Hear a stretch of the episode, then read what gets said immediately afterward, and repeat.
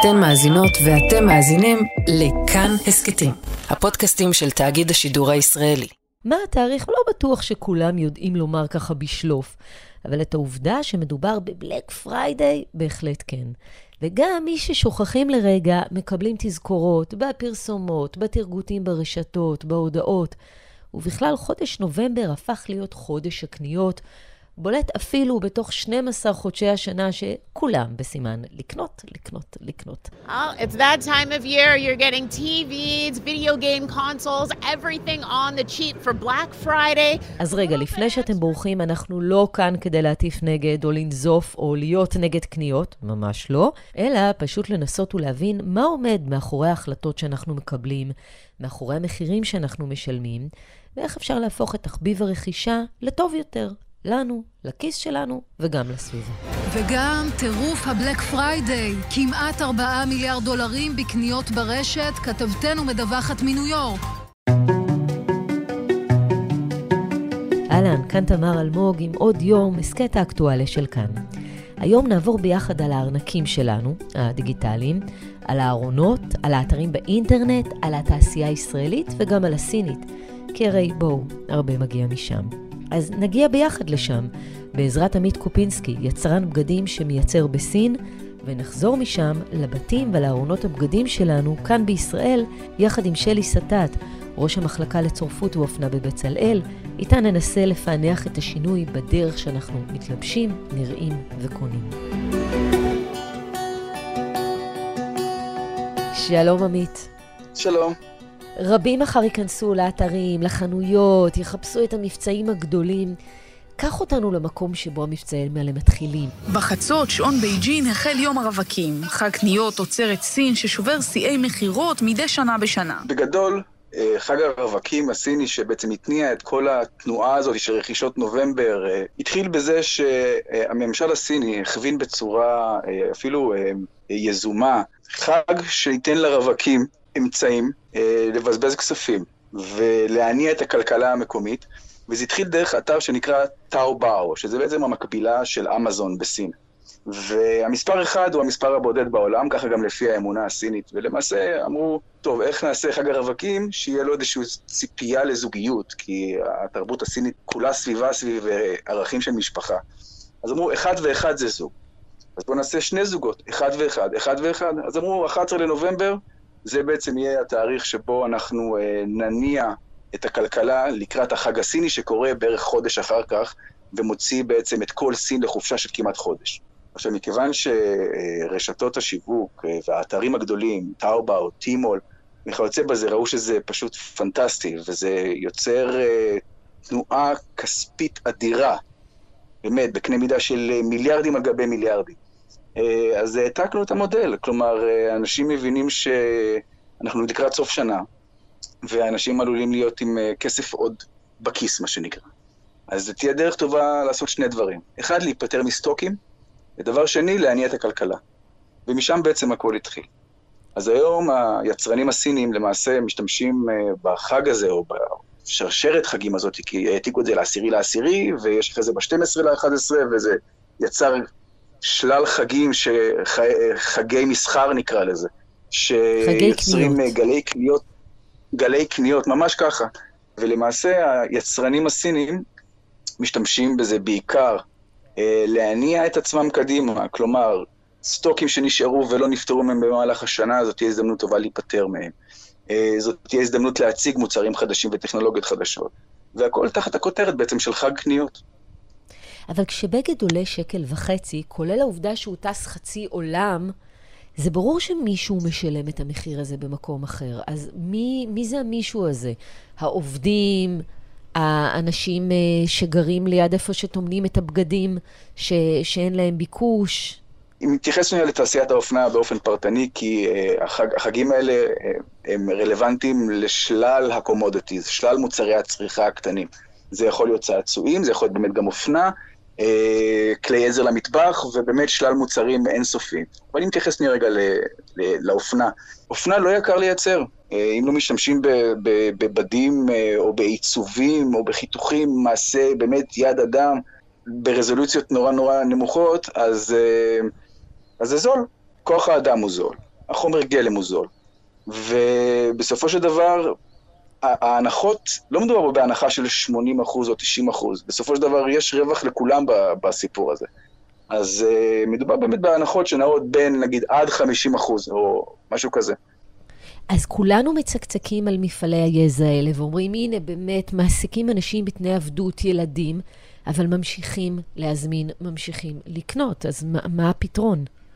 אז, אז תראה, אז אני קצת רוצה להעיר פה את הנקודה הזאת. Uh, המושג sweatshop ומפעלים uh, מפעלים מהסוג הזה, קיימים, אבל התופעה הולכת ופוחתת. יש איזושהי מודעות שהולכת וגוברת בעולם המערבי, בעיקר אצל המותגים הגדולים. אה, הם למעשה אוכפים על המפעל אה, social compliance, אה, איכות העסקה, והם אוכפים על המפעלים הגדולים, אוקיי? לא מתייחס עכשיו למפעלים היותר קטנים שבאמת חיים, מה שנקרא מפעל משפחתי כזה, אני מדבר על המפעלים הגדולים שמייצרים בקנה מידה, בקנה מידה גלובלי. אז המותגים הגדולים אוכפים עליהם שכר ראוי, ימי חופשה, ימי מחלה, אה, תנאי הלנה ראויים. שזה מדהים שבכלל צריך לאכוף את זה וזה לא רלוונטי. אבל עמית, קח אותנו לתוך המפעל. איך נראה מפעל כזה ממוצע? לא אלה עם ה... שאתה מתאר שהתנאים אה, טובים אה, יחסית.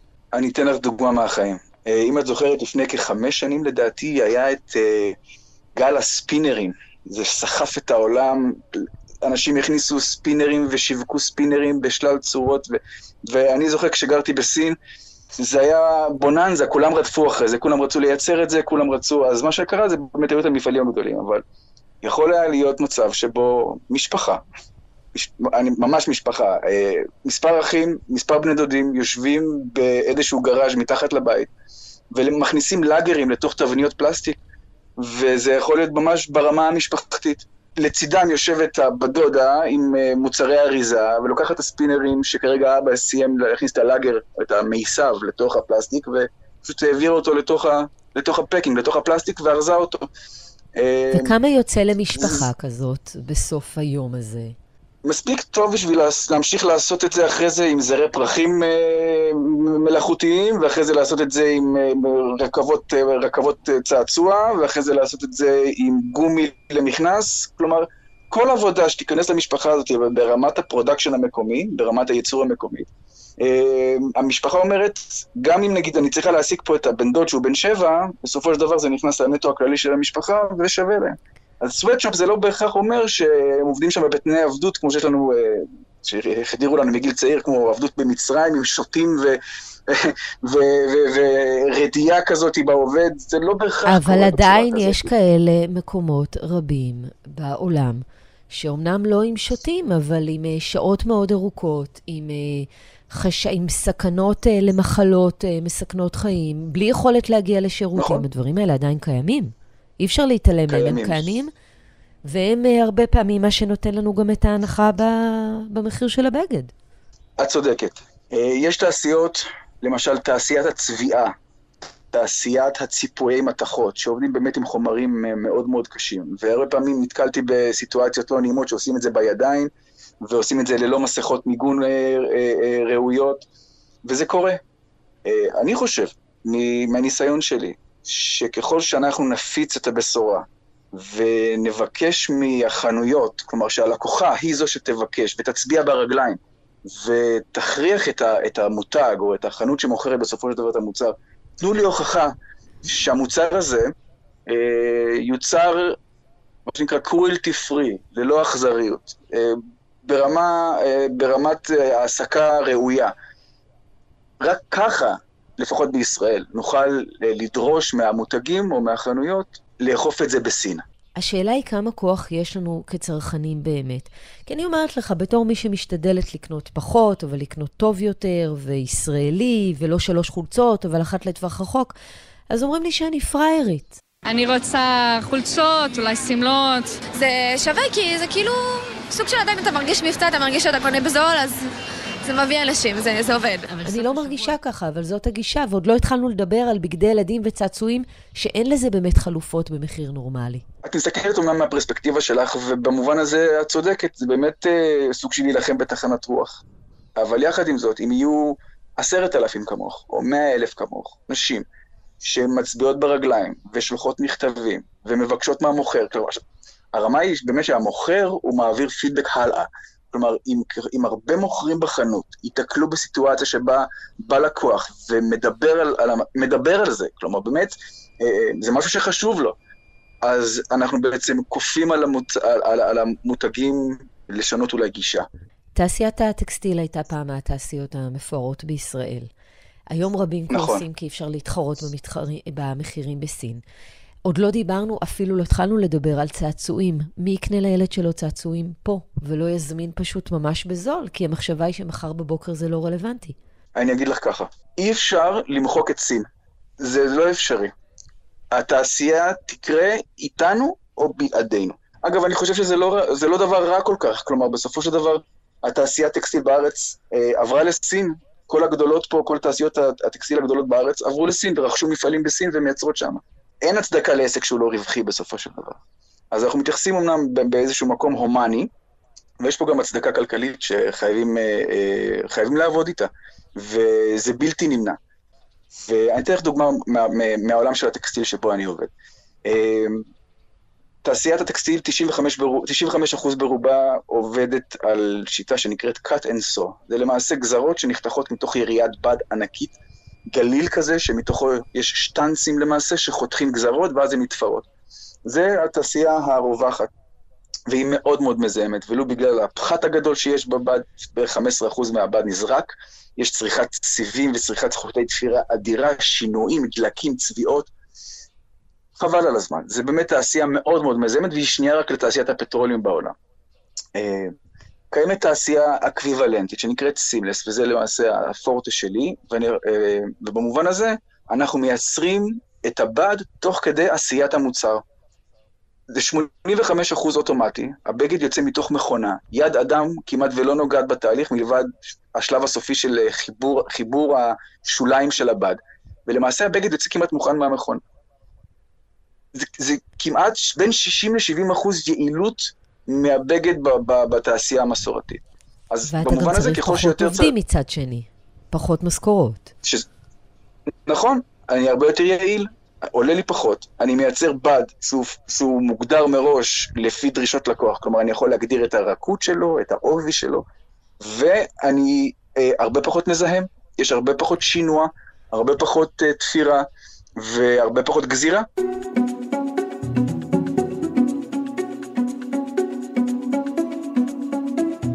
עמית, העובדים שהמכונות החליפו, לאיזה תעשייה הם הולכים? האם הם מוצאים בכלל אה, עבודה אחרת ממה שאתה מכיר בסין, שאתה עובד אה, שם עשר שנים?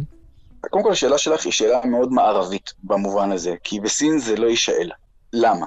העובדים הסינים, פעם בשנה יש את ה-Chinese New Year, ראש השנה הסיני, זה קורה פחות או יותר באמצע, באמצע ינואר, לחודש, ובתקופה הזאת זה הגירת האנשים הגדולה בעולם, עד כדי כך. קרוב למיליארד עובדים נעים בתוך סין מאזורי העבודה שלהם לאזורי המגורים שלהם, להום-טאון, לעיר המוצא שלהם, או עיירת המוצא שלהם.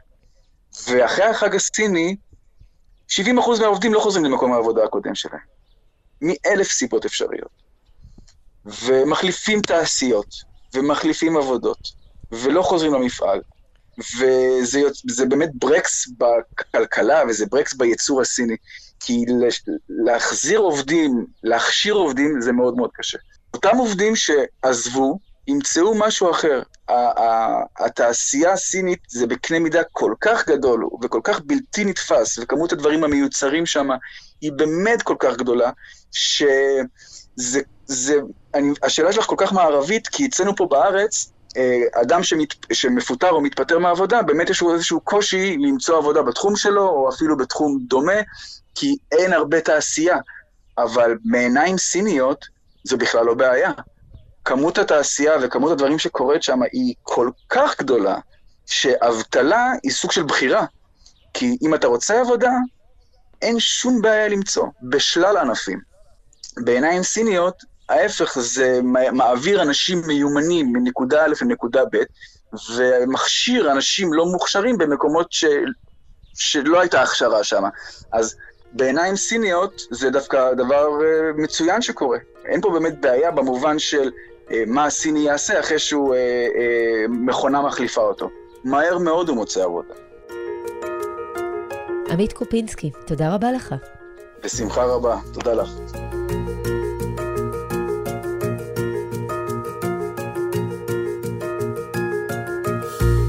עכשיו, אחרי שאנחנו יודעים מה בדיוק המצב, בואו נחזור רגע הביתה עם שלי סטט, ראש המחלקה לצורפות ואופנה בבצלאל. שלום, שלי. אהלן.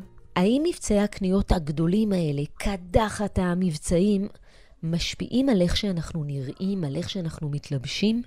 אולי צריך רגע ללכת צעד אחד אחורה ולזכור שבעצם הבגדים הם בעצם הדרך לבטא את הזהות שלנו. ואנחנו תמיד תמיד נרצה להתחדש ולהיראות טוב ולהיראות לפעמים אפילו שונה או מיוחדות. אז זאת, זאת נקודת המוצא. אני חושבת שיש כאן לחץ חברתי, בעיקר שעובר דרך הרשתות הדיגיטליות, בדרך אה, המסר השיווקי, אבל אנחנו תמיד נרצה להתחדש. אגב, הלחץ ברשתות זה אחד ההסברים שאנשים נותנים ללמה לקנות כל כך הרבה. כי מה, יראו אותי באינסטגרם עם אותו בגד פעמיים? קודם כל, המשפט הזה, אותו בגד פעמיים, הוא משפט מאוד יפה. זאת אומרת, הוא באמת אומר שאנחנו, אה, סף הגירוי שלנו הוא מאוד מאוד גבוה. זאת אומרת, מה שהיה אתמול הוא כבר לא רלוונטי למחר או להיום. וזאת סוגיה בפני עצמה שהיא דורשת אה, איזושהי מחשבה. אה, בתוך כל הטירוף הזה. אנחנו חייבות שיהיו לנו סטופרים, גם ברמה, ה... אה, ברמה האתית. זאת אומרת, ברמה האתית אנחנו חייבות להבין שאין לזה סוף. את יודעת שאומרים שאם עכשיו עוצרים את הייצור בכל כל כל העולם, יש מספיק בגדים לכל תושבי כדור הארץ לעוד 20 שנה. זאת אומרת, אנחנו בטוח לא צריכות, אלא זה רק עניין של חשק, אבל זה לא צורך. זה ויכוח שיש לי לא מעט עם חברים, כי התפיסה שאני מכירה היא שזול עולה ביוקר ועדיף לקנות הרבה פחות, אבל להשקיע מחשבה בקנייה ולקנות טוב יותר. מצד שני, אולי אני פראיירית, הרבה יותר נוח להזמין הרבה מחו"ל. טוב, אז את נכנסת לדלת פתוחה מכיוון שפראיירית את בטוח שלא. אני חושבת שאי אפשר להתעלם ממה קורה מאחורי הקלעים בתעשיות הייצור המהירות, אי אפשר לשים את זה בצד. ומצד שני, אני רוצה להתייחס למלתחה החכמה. זאת מלתחה שמאפשרת לנו לקנות מעט, איכותי, אבל להיראות תמיד במערכות לבוש מגוונות. ואני חושבת שגם את וגם אני, זאת אומרת, אני יודעת להגיד שאני מעידה על עצמי, לובשת אך ורק, או בוא נגיד על פי רוב 80% מהלבוש היומי שלי הוא של מעצבות ישראליות.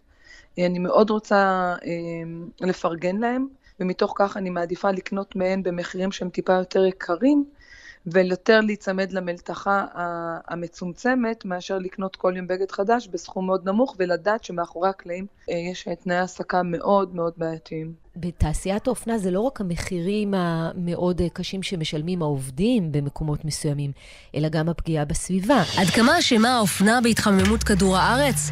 כ-20% ממזהמי המים בעולם הם נגזרת של תעשיית הטקסטיל. תעשיית הבגדים אשמה לפחות ב-10% מפליטת הפחמן העולמית. שנייה בזיהום רק לתעשיית הנפט. הבגדים שאנחנו חושבים שאנחנו uh, תורמים, הרבה פעמים מגיעים למטמנות. זה, זה השינוע שהוא פוגע באיכות הסביבה. השאלה אם יש מה לעשות בקשר לזה, או להבין שזה העולם היום.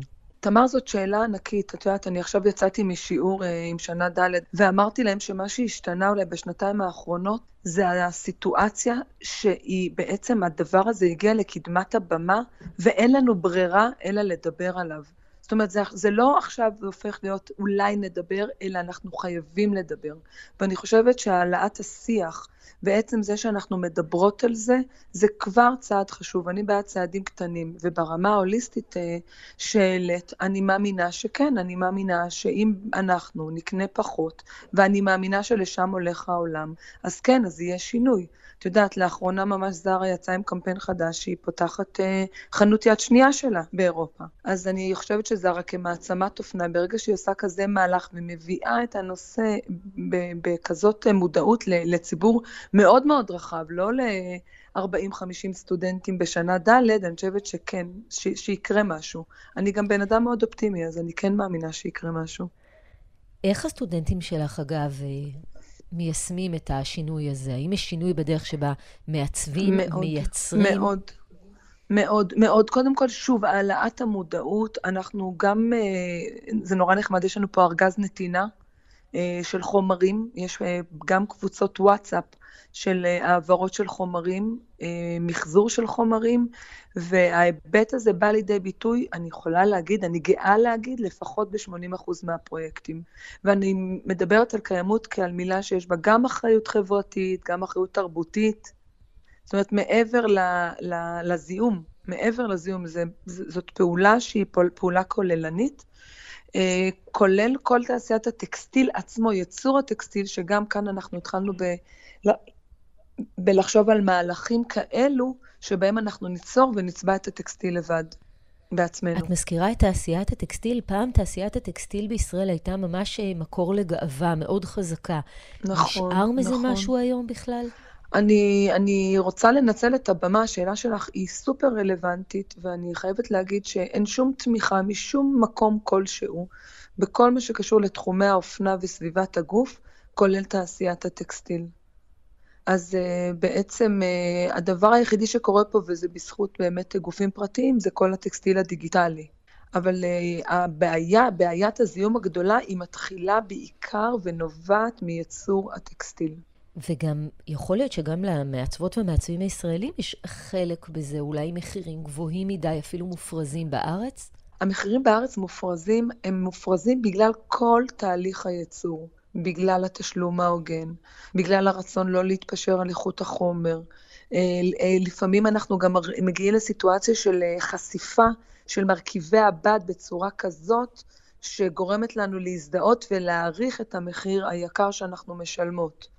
אה, הרמפ עכשיו הפך להיות חומר אה, טקסטילי שעושים בו הרבה הרבה שימוש, ואני חושבת, כן, אני חושבת שבגלל שאין, שאין לנו, וזה חמור מאוד, תעשייה תומכת ביצור שהוא יצור סדרתי וקטן וקפסולה, המחירים מגיעים לסכומים האלו, המחירים של הבגדים. ואז באמת חברות אולי יכולות להגיד שאנחנו פראייריות, שאנחנו קונות בגדים במחירים יקרים ולא ברשתות הזולות.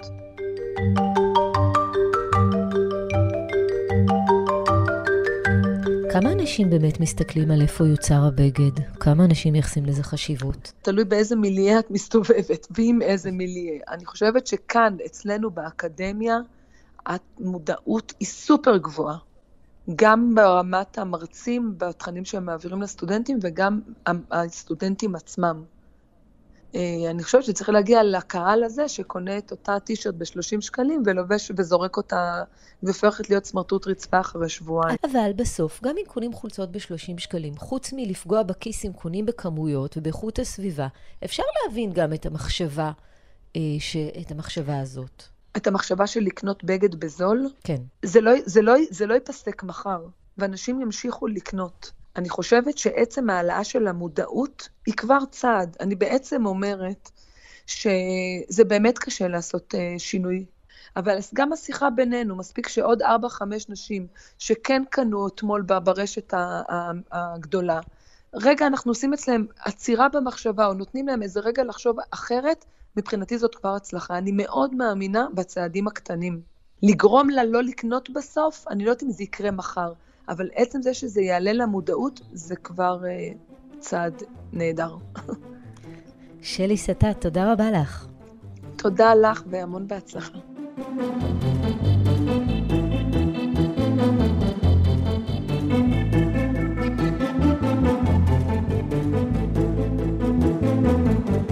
האזנתן והאזנתם לעוד יום. העורך דניאל אופיר, ביצוע טכני שמעון דוקרקר, בצוות עוד יום גם יותם רוזנבלד. היה לכם מעניין? קדימה, שתפו את הפרק. אם ההאזנה היא בספוטיפיי או אפל פודקאסט, נשמח אם תיתנו לנו דירוג גבוה. הערות באלף או בעין, מוזמנות ומוזמנים לכתוב בקבוצת כאן הסכתים בפייסבוק. אפשר גם בחשבון שלי בפייסבוק או בטוויטר. פרקים חדשים של עוד יום עולים בימים ראשון, שלישי וחמישי. את כולם, וגם הסכתים נוספים מבית כאן, תוכלו למצוא בכל מקום שאתן מאזינות ומאזינים להסכתים, או באתר שלנו. כאן תמר אלמוג, להשתמע.